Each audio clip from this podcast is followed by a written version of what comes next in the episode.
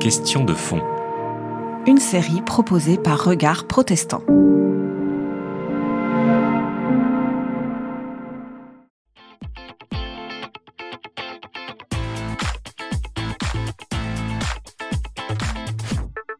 On associe souvent Qumran aux Esséniens, en disant la communauté de Qumran, ce sont les Esséniens.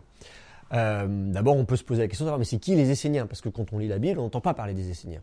Et à vrai dire, quand on lit les manuscrits de la Mer Morte, non plus, on n'entend pas parler des Esséniens. Pour entendre parler des Esséniens, il faut aller voir euh, chez quelques auteurs de l'Antiquité, contemporains, euh, du premier siècle de notre ère à peu près, euh, deux notamment qui sont très connus, qui sont juifs, Flavius Josèphe, un historien qui écrit à la fin du premier siècle, et Philon d'Alexandrie, euh, qui est un juif à Alexandrie, comme son nom l'indique, en Égypte, qui euh, lui a vécu avant, il est à peu près contemporain de Jésus.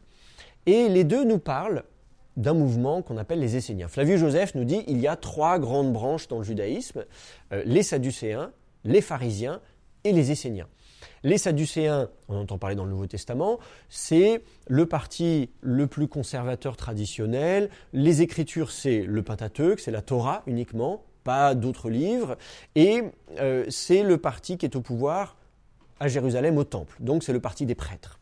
Euh, les pharisiens, c'est le parti, euh, c'est une branche du judaïsme qui euh, reconnaît l'autorité de davantage de livres, ceux qu'on va retrouver dans nos Bibles aujourd'hui, donc plus que le Pentateuque, qui vont euh, être en décalage par rapport euh, aux Sadducéens sur la question de l'interprétation des textes, la question aussi du pouvoir politique, euh, ou plutôt du lien entre le pouvoir politique et le pouvoir religieux. Euh, ils, ils, ils contestent notamment la légitimité du, du pouvoir religieux en place, et ça va donner naissance aux rabbins. Il faut imaginer un petit peu voilà, cette idée de, de rabbins, des gens qui étudient euh, les textes et qui, n'ont, et qui ne cherchent pas à avoir le pouvoir sacerdotal. Et puis les Esséniens, eux, ont encore d'autres textes, et ont un intérêt tout particulier, euh, on pourrait dire, pour le mysticisme. C'est-à-dire qu'ils s'intéressent aux anges. Euh, Flavius Josèphe nous dit qu'ils connaissent les noms des anges. Bon, bah ça, c'est, c'est une connaissance cachée, on pourrait dire euh, gnostique, dans le sens où la, la gnose, c'est la connaissance euh, euh, qui est réservée à un cercle d'élus. Euh, et, et de fait, les noms des anges, on les a dans le livre d'Enoch, notamment, qui est euh, attesté parmi les manuscrits de la Mer Morte, et, dont, et qu'on qualifie du coup de, de, d'Esséniens pour, pour cette raison notamment, pour d'autres également. Ils s'intéressent à la fin des temps, c'est-à-dire ils savent ce qui s'est passé au début, la création, la chute des anges, ils savent également ce qui se passe à la fin des temps. Tout ça sont des connaissances qu'on ne peut pas euh, acquérir par soi-même, on les a par révélation. Cette révélation, c'est le terme « apocalypse euh, » en, en grec, le mot « révélation », et donc c'est pour ça qu'on parle de la littérature apocalyptique.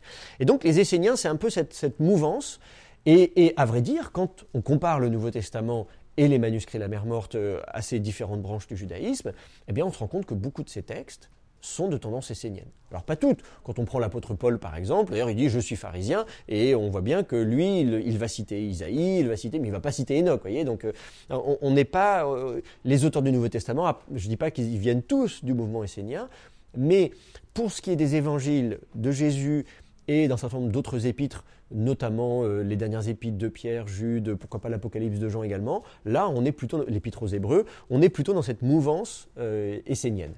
Et, et donc ça veut dire qu'il faut comprendre effectivement ce qui se passe, cette branche du judaïsme, pour éclairer le Nouveau Testament. Alors pour revenir à Qumran maintenant, euh, quand on regarde certains manuscrits de Qumran, on se dit oui, on, on reconnaît assez bien ce qu'on nous dit à propos des Esséniens.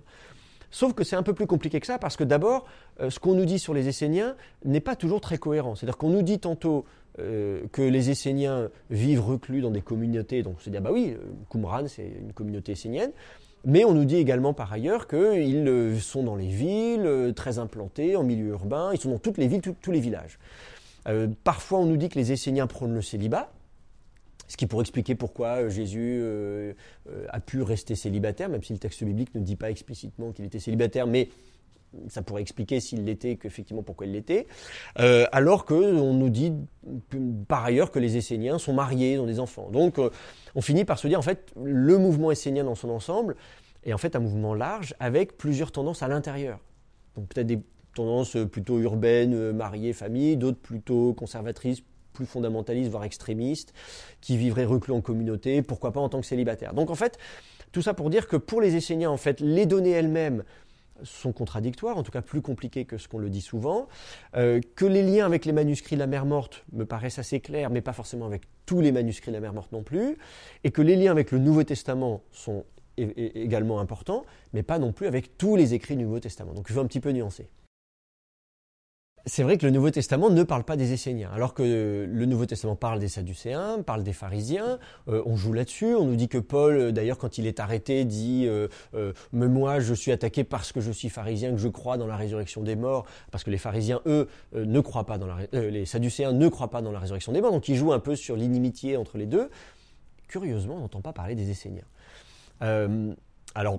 Plusieurs hypothèses. Euh, certains disent que bah, c'est parce que les Esséniens n'existaient pas à l'époque. On, on a entendu dire hein, que les Esséniens, c'était une invention euh, de la fin du premier siècle de notre ère, que Flavius Josèphe, finalement, euh, euh, sa répartition tripartite de la société euh, euh, juive, en fait, c'est artificiel, qu'il a inventé des catégories. J'ai un peu de mal avec cette hypothèse quand même, parce que de là à inventer une troisième... À la limite, qu'on invente un petit groupe, moi je veux bien, mais de dire que c'est une troisième grande branche... Et en plus, Flavius Josèphe dit qu'il a fréquenté les Esséniens. Euh, donc là, ça me paraît un peu exagéré. Euh, je pense plutôt, euh, pour ma part, que, euh, en fait, je pense que les Esséniens ne sont pas mentionnés dans le Nouveau Testament euh, euh, à dessein. Je pense qu'en fait, vu que précisément euh, une, une bonne partie des Esséniens a formé le noyau des disciples de Jésus, les Nazoréens.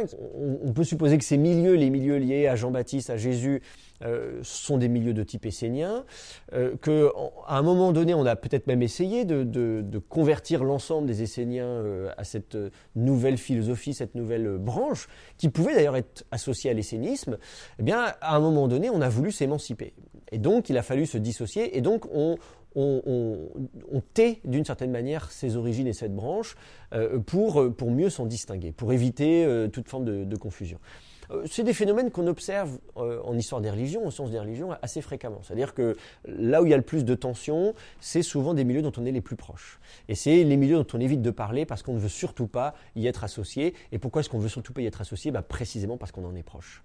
Euh, donc, à mon avis, euh, c'est, c'est, c'est, euh, c'est, c'est fait exprès.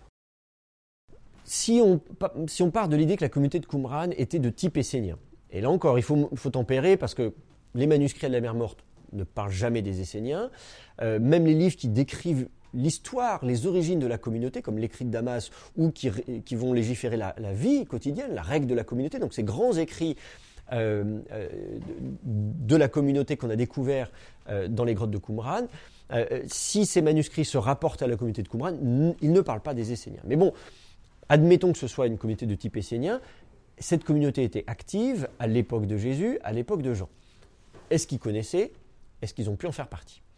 euh, Est-ce qu'ils connaissaient ? Je pense. Il y a des bonnes chances parce que le site est assez bien situé, il est euh, en hauteur, il domine euh, le, le, le bord de la Mer Morte, il y avait une route commerciale qui passait là, on est même finalement à un croisement de routes commerciales et on domine très bien la région.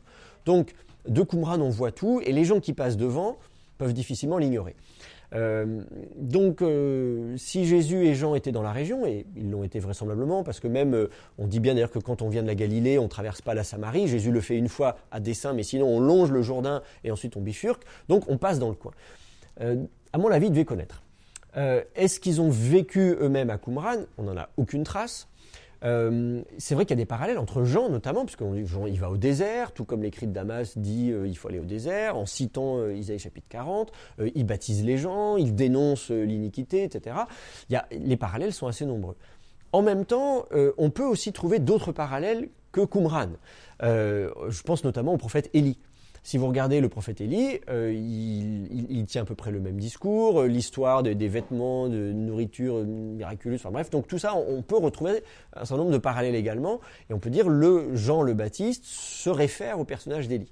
Euh, donc, il n'est pas obligé d'être allé à Qumran. Pour moi, ce n'est pas la seule explication. Euh, en tout cas, s'il n'a pas vécu à Qumran, je pense qu'il connaissait, et il était de toute façon assez proche euh, des idées euh, des, des habitants de Qumran, ça c'est sûr.